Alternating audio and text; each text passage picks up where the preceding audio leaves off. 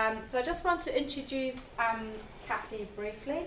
Um, Cassie is a reader at the Department for Health Sciences at the University of Bath at the moment, but will be moving to Durham later in the year.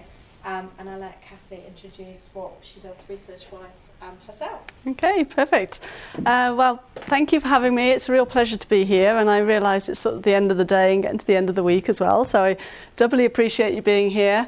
Um, the title of the talk, I was sort of doing it in a little bit of a rush. Uh, I looked back to see what the name of the unit was, and I was like, oh, we could just sort of flip that, make it into a little bit of a question. So I feel sort of slightly wedded to it now. But what I want to achieve through this talk is really just to create space over the next, you know, 45 minutes for us to ask ourselves this question really and, and um, have more of a dialogue about it. My research spans sport and health sciences, social gerontology and health geography as well and you'll see examples kind of coming from those three areas as we go through. So without further ado, are we really advancing methods in qualitative health research? When we think of the methods available to us, okay, so the tools, the techniques we can use to go out and collect qualitative data, there are many. There are lots of things that we can do. There's obviously some overlap on some of those, and that will dictate the type of data that we get and the meanings that we can then draw from that. But when we focus in on health research in particular, it's perhaps received a little bit of a hard time. Uh, in the sense that the focus seems to be mainly on interviews and focus groups. That's the kind of bread and butter being used, and certainly that is has been termed like the gold standard of qualitative research. I kind of think let's let's not discount it. It's really really important. But it was back in 2002 that the assertion was made that you know by discounting these perhaps other three broad categories of research data we're using the precar- we're sort of um, relying on the precariousness of a one-legged stool rather than the stability of all four. We're just focusing on one area. And I don't know that too much has changed really since 2002. Certainly there has been a growth in other forms of, of data collection, other techniques, other methods being utilised. But I think we could agree that focus groups and interviews still dominate. And as a consequence, I think our toolkit that we carry around with us as qualitative researchers can start to look and feel a little bit light. There's been almost sort of a growing backlash, is maybe too strong a word, but definitely kind of a critique growing, I think, around this. This was um, a quote taken from a recent paper by Manel and Davis. They were focusing purely on how qualitative methods are being used within um, RCTs. So that was certainly the context. But I just thought it was interesting that when they were doing their search, they wanted to kind of explore how um, qualitative methods were being used and how they could be improved. And when they did their search, they purposefully uh, wanted to focus on innovative methods. And that led them to exclude uh, standard interviews and anything that drew upon focus groups. And I thought, well, that's kind of interesting, isn't it? That now those two methods are not considered innovative if you want to talk about innovation within qualitative research, we need to push those two things to the side. And often, I don't know who tweets here, but a tweet here from an ethnographer, Michael Atkinson, over in the University of Toronto. Just recently, I think this last week or so, but interviewing has become to qualitative research methods what McDonald's is to culinary culture. So, is it time maybe for us to adopt a new toolbox uh, and push this one around with us a little more, be more, uh, have our new techniques more readily available to draw upon when we go into these settings and what could that bring for us? But I don't know that we need to kind of necessarily discount the old and bring in the new to this regard. There's certainly a, a kind of a culture of newness. And um, Tra- Travers has described this as a cultural problem. I know some of the students were just involved in a, a session around research funding, gathering research funding. Uh, and certainly, as a qualitative researcher, I think we're perhaps aware of a pressure to promote our work as something that's innovative, that's going to bring something different, bring something useful. Um, and this idea of newness, innovation, has been drawn upon within sort of marketing worlds. You see Daz, I mean, how long has Daz been around for? Uh, but if you can rebrand something as new, as innovative, as fresh, as moving something forwards, then it's more catchy, it's more appealing. But actually, when we think about that exploding toolbox with all the new methods in it, um, you know, there's nothing new about photography. Anthropologists have been using anthropo- uh, anthropologists have been using photography for a very long time. Same with video. What is new, perhaps, is the way, the ease in which we can bring this into our research now, the mobile uh, equipment that we can use with it, the databases that we might use to store and manage that kind of data. So it's a lot more readily available, a lot more user friendly, you might say. But how new are some of these uh, methods that are framed as being innovative? So I rather like this um, quote here from Latham, who's kind of saying rather than ditching the methodological skills that had been so painfully accumulated, you know, over years and years we've been trying to refine interviewing focus groups, making them work really well. Let's not discount them. Let's not be dazzled and tempted by, uh, you know, the sort of lure of innovation.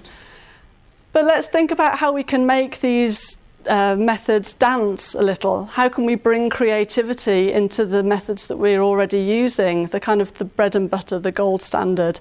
Uh, let's not discount them out with the old, in with the new.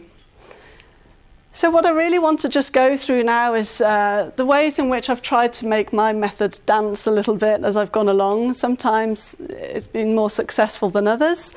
Um, and then perhaps hear from some of you as, as the presentation goes on into how you may have done the same. So let's start with focusing on the visual and thinking about why imagery is so important within visual culture. Well, we live in an ocular society everywhere we go. We're being bombarded by visual images. See the tube station, bus stations, television, every, anywhere and everywhere. It's all around us. We also understand information and communicate information through visual means as well. I think more and more now we're seeing these kind of infographics to communicate complex information to people in a, a more sort of digestible fashion. And then, of course, there's the selfie stick. Who would have ever known that a selfie stick would be invented and, uh, and sell as much as it does? There's tweeting, there's Twitter, there's Instagram. So, imagery photography, drawings, etc., is um, all around us and significantly important. So it would make sense for us to perhaps start to incorporate that into some of our work.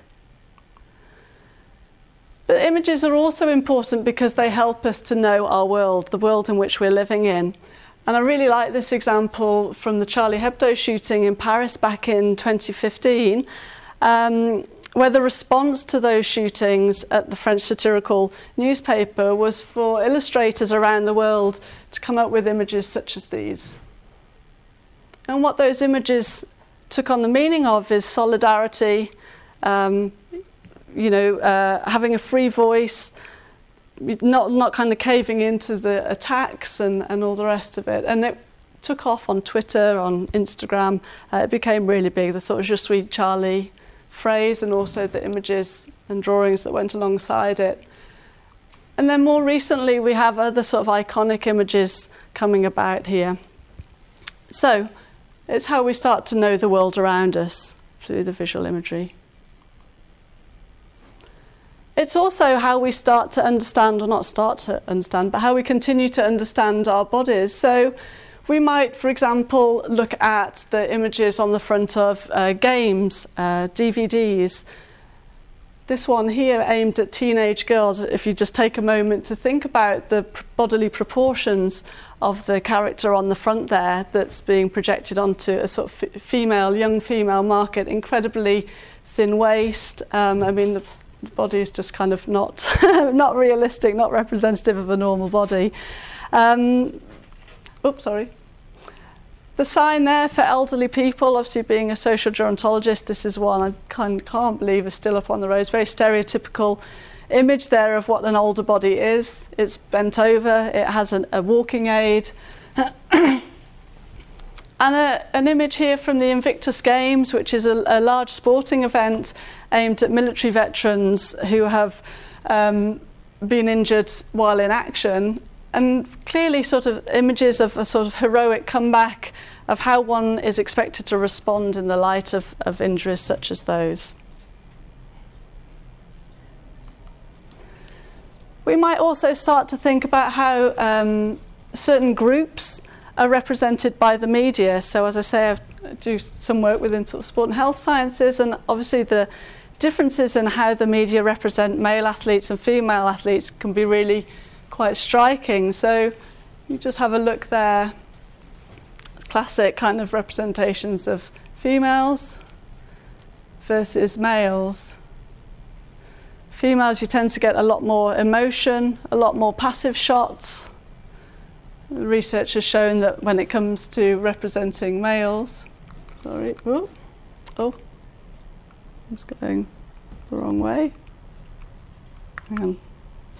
Uh, when we go to male shots, much more active, showing strength, achievement, power, etc. Obviously, I've kind of cherry picked those images to make the point in this presentation, but there's certainly research supporting that.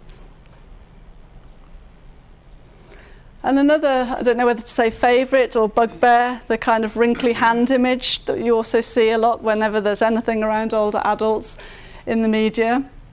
But I think what's interesting about this is how it's created a, a kind of a response through the No More Wrinkly Hands hashtag that you now see on Twitter as well. So people being called out about this use of an image that just reduces the life of an older adult to a, just a pair of wrinkly hands. And uh, trust me, once you start looking out for this image, you're going to see it everywhere. it comes up all the time. But I like that kind of call to action that people are, are responding to the images that they see as well. I just put a, a search into Google Images under the word cancer. This is cancer. Um, I don't know if any of you are kind of working in this area, but you can see just a very sort of unidimensional projection of what having cancer kind of means and how we understand it.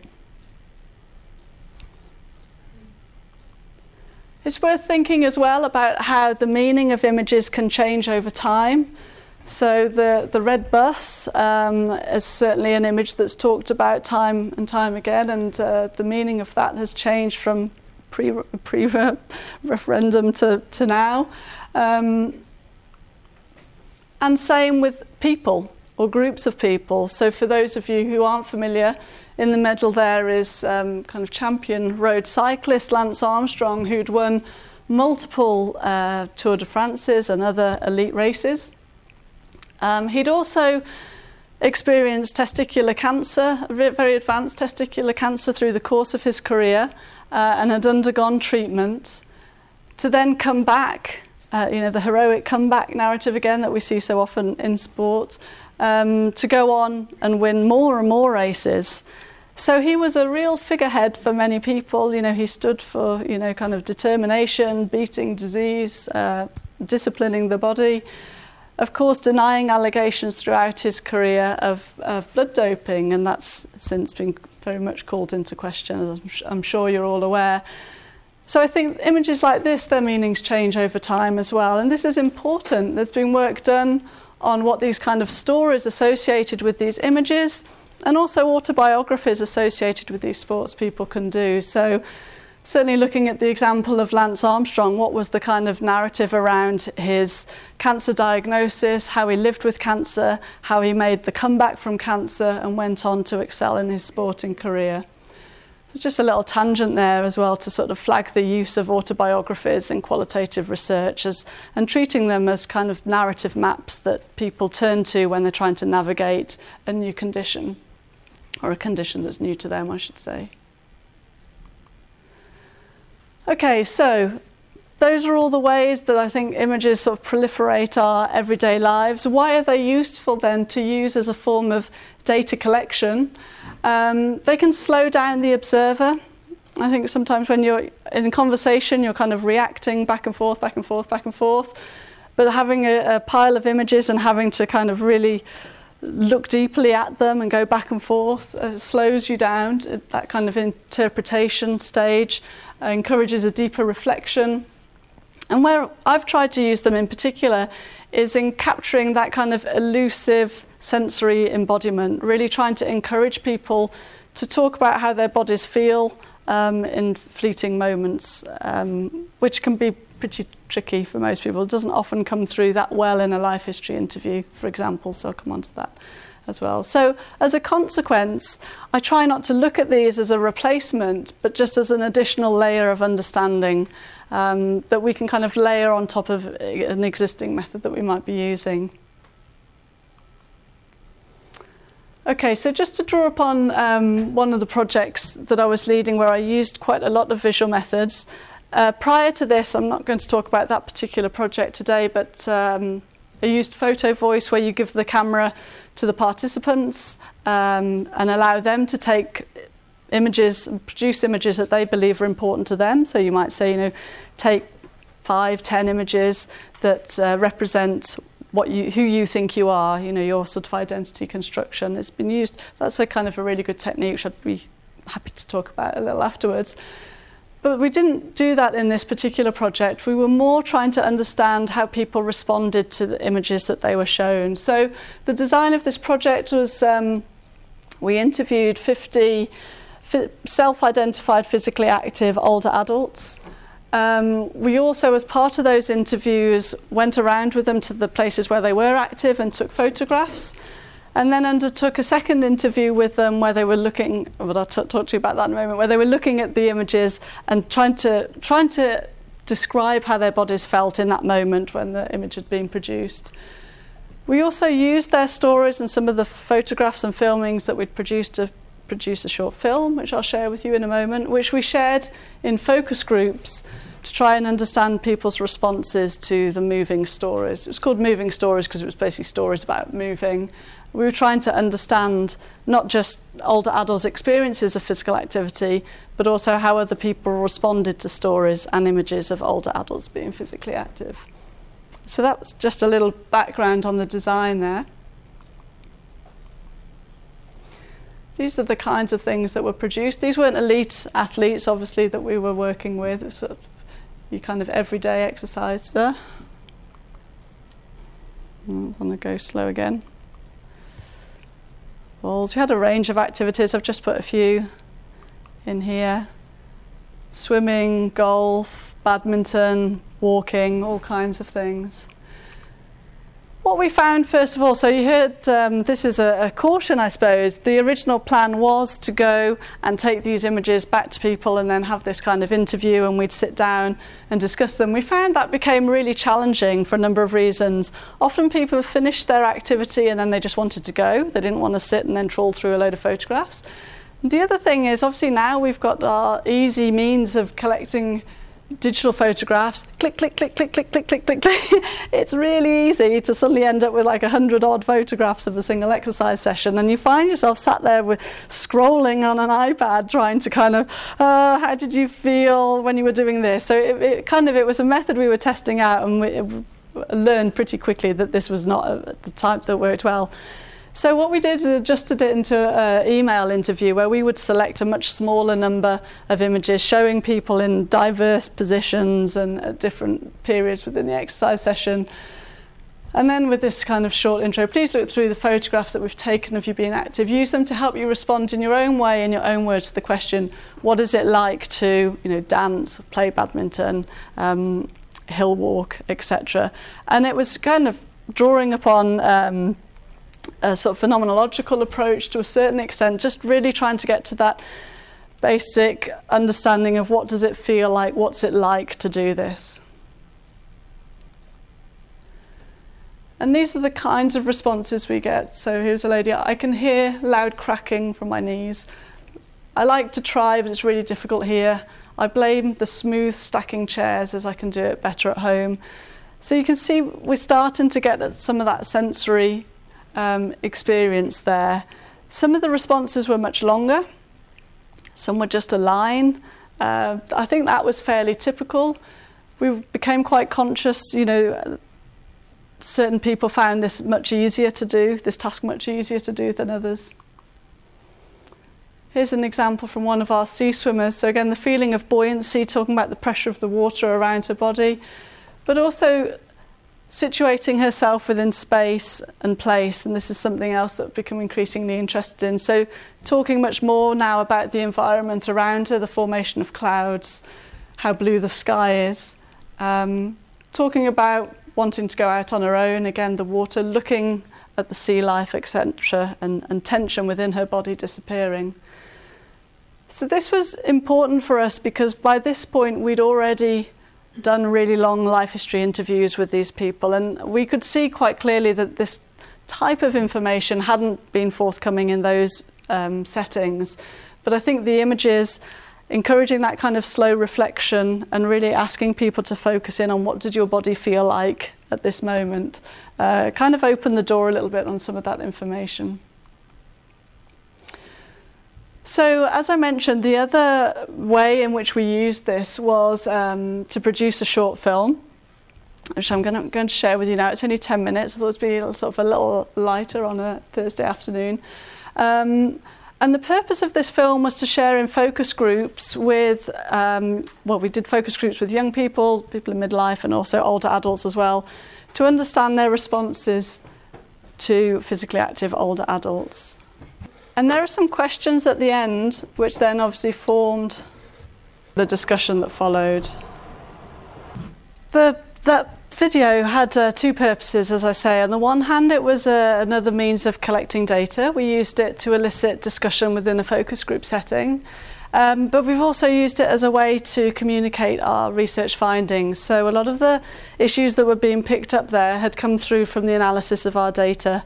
Um, I particularly liked, for us, it was an opportunity to show counter narratives around physical activity in older age that I think so often just sort of fall, sort of assumed older adults are just involved in physical activity for health benefits, where you know, certainly Gordon on his bike is still all about the exhilaration and the thrill of it. I think that's quite unusual.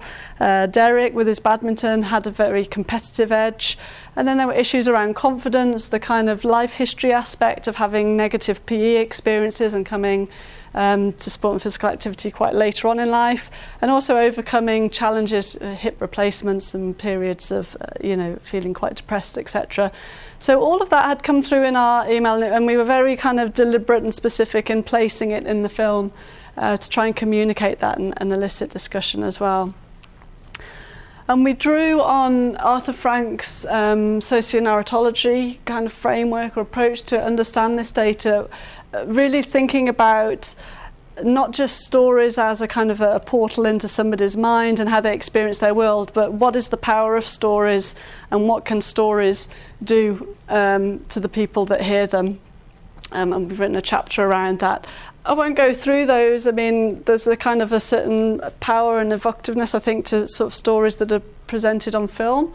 Um, it connected people. It also disconnected them. One of the comments that we had from um, an older gentleman was, if you've produced this film to try and counter neg- negative stereotypes of aging, I don't know why you've put the seated exercise classes in there. You felt really kind of strongly that that didn't belong in there um, at all. So, yeah, some really interesting discussions uh, that came through from the focus group by using that as a tool.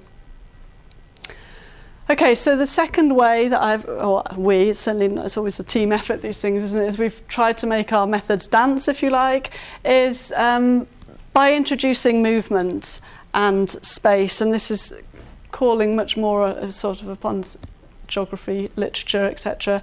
Um, through the use of mobile methods. So go along interviews when you might be walking with someone as you're interviewing them uh, there's people using head mounted cameras and cycling alongside people and interviewing them kind of in situ, very much in the moment, uh, to try and get, I think, those more subtle aspects of being active and being movement that you might not necessarily talk about so easily in a more rehearsed story that you tell in an interview.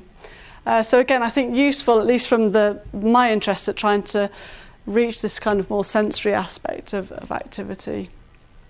Um, it's me and a rather nice day out on the Helford River. so perks of the job. Uh, Okay, so a lot of this work has been done around projects looking at the interactions between nature, health, and well-being. So there is a growing body of literature now looking at health and well-being outcomes for people who are spending time in green spaces, blue spaces, call them what you will, natures.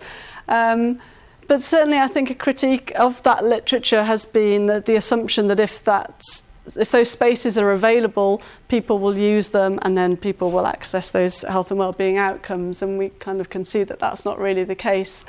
So certainly these mobile methods I think lend themselves to understanding the more everyday sort of situated practices and habits that people are building up around their kind of movement patterns and their sense of emplacement, if you like.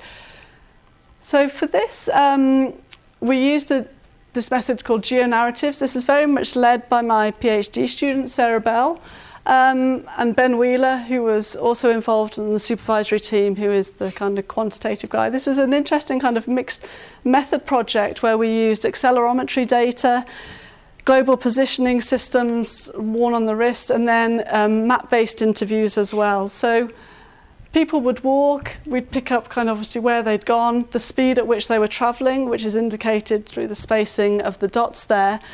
And again, within an interview setting, this became a really useful discussion device to think about where do people kind of linger, where do they walk fast, uh, where are the places that they avoid, are there any places that are missed, that they, you know, missing kind of within their local environment, etc. And then a subset of the sample, it was quite a large group, we then conducted go along interviews with. Um, so, again, walking with them on a, a route or a place that they had identified as being particularly impactful on their sense of well-being and just trying to kind of tease out um, the specifics of that. So again, a kind of a really interesting study. I think the challenge of doing something like that is just the volume of data you get. You know, you end up with uh, lots of maps, lots of transcription, and trying to kind of it's like anything when you have loads of data, isn't it? Uh, like order it, manage it, make sense of it is is tricky. But I think the layering um, and introducing that movement and the use of the environment around people is is kind of really useful there. So um, as I started off by saying, there's kind of, you know, are we advancing methods within qualitative health research? There has been so much emphasis on interviews, on focus groups. There is a little bit of a backlash or a critique, at least, because of that. There's certainly a plethora of other techniques, other methods that we can use to gather data. Do we need to then discard interviews, I don't think so. You can see we still use them very much in our work, but we're just trying to bring in some of this creativity on top. But there's obviously other things that we need to consider along the way. And I think a really interesting point that's been made by Nettleton and Green, certainly others, they're not the only people, um, is what are we, when we're talking about innovation, it's, we don't necessarily need more data. We don't need to collect more data in more fancy ways um, with the fads and fashions we have incredibly rich data through our interviews, through our focus groups. What we need is kind of innovation through theory and not to keep using our data to just reconfirm kind of what we already know, but actually build, advance, understand more fully um, how people are doing things, why people are doing things, where people are doing things, and the consequences. A similar point can be made in relation to analysis. So, again, there are challenges as soon as you start to use different techniques. You end up with these different forms of data. And are we lagging behind a little in understanding how we might then analyze it when we end up with all this fancy stuff, photos, maps, plots um, on our desk? just as there's been a kind of critique, I suppose, of a focus on uh, interviews from focus groups, so too has there been a critique on the overuse of a thematic analysis. There are lots of other ways of analysing data. Braun and Clarke, who have obviously written a lot around this um, method, make the point that your thematic analysis can be your starting point. You know, yes, certainly use that to make sense of your data, the kind of broad brush approach of what what's this data telling me? But then where might we build from when we've done that? What other things can we do on top to bring in these additional interpretations? There's also innovations, you might call it, to be made in terms of how we represent our data. So for ourselves, um, using film has been really useful. We've also, uh, you know, alongside the journal articles and what have you, which are important, um, produced key findings booklets. There's some at the back of the room, which you're welcome to take at the end.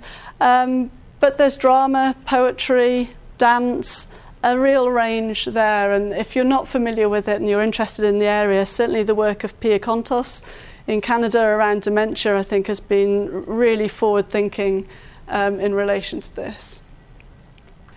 But then, of course, how do we appraise, how do we judge the quality of this innovation or these new forms of data use? I had to obviously plug Veronica's work there uh, because it's a, it's a valid question, isn't it? It's not the case that anything goes, oh, it's new, it's shiny, it's novel, I've got a fancy bit of kit, therefore it's good and it's helpful. Um, but are we lacking a little bit in terms of how we appraise, how we understand the different ways in which we might um, understand the quality of these different forms of data.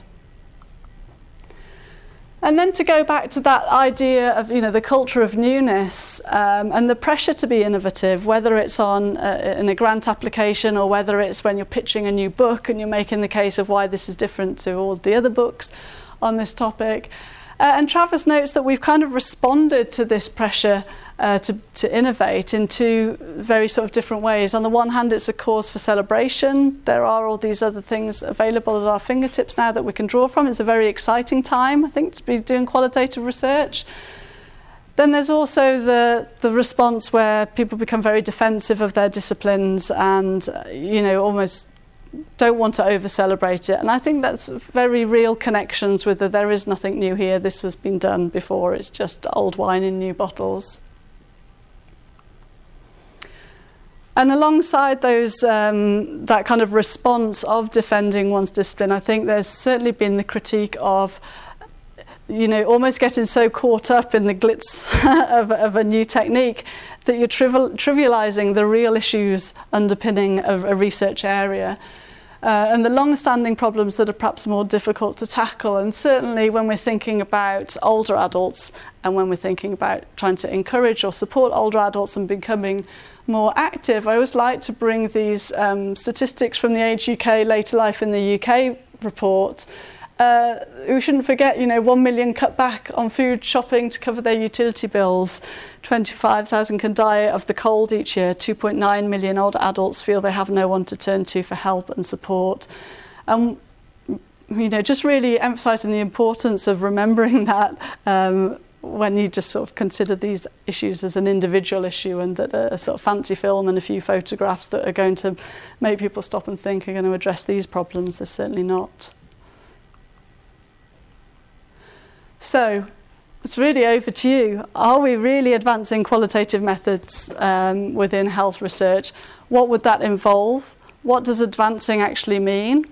Is it necessary? And what's at stake if we take it on board? How would you respond to these kind of new, the, the pressure to innovate?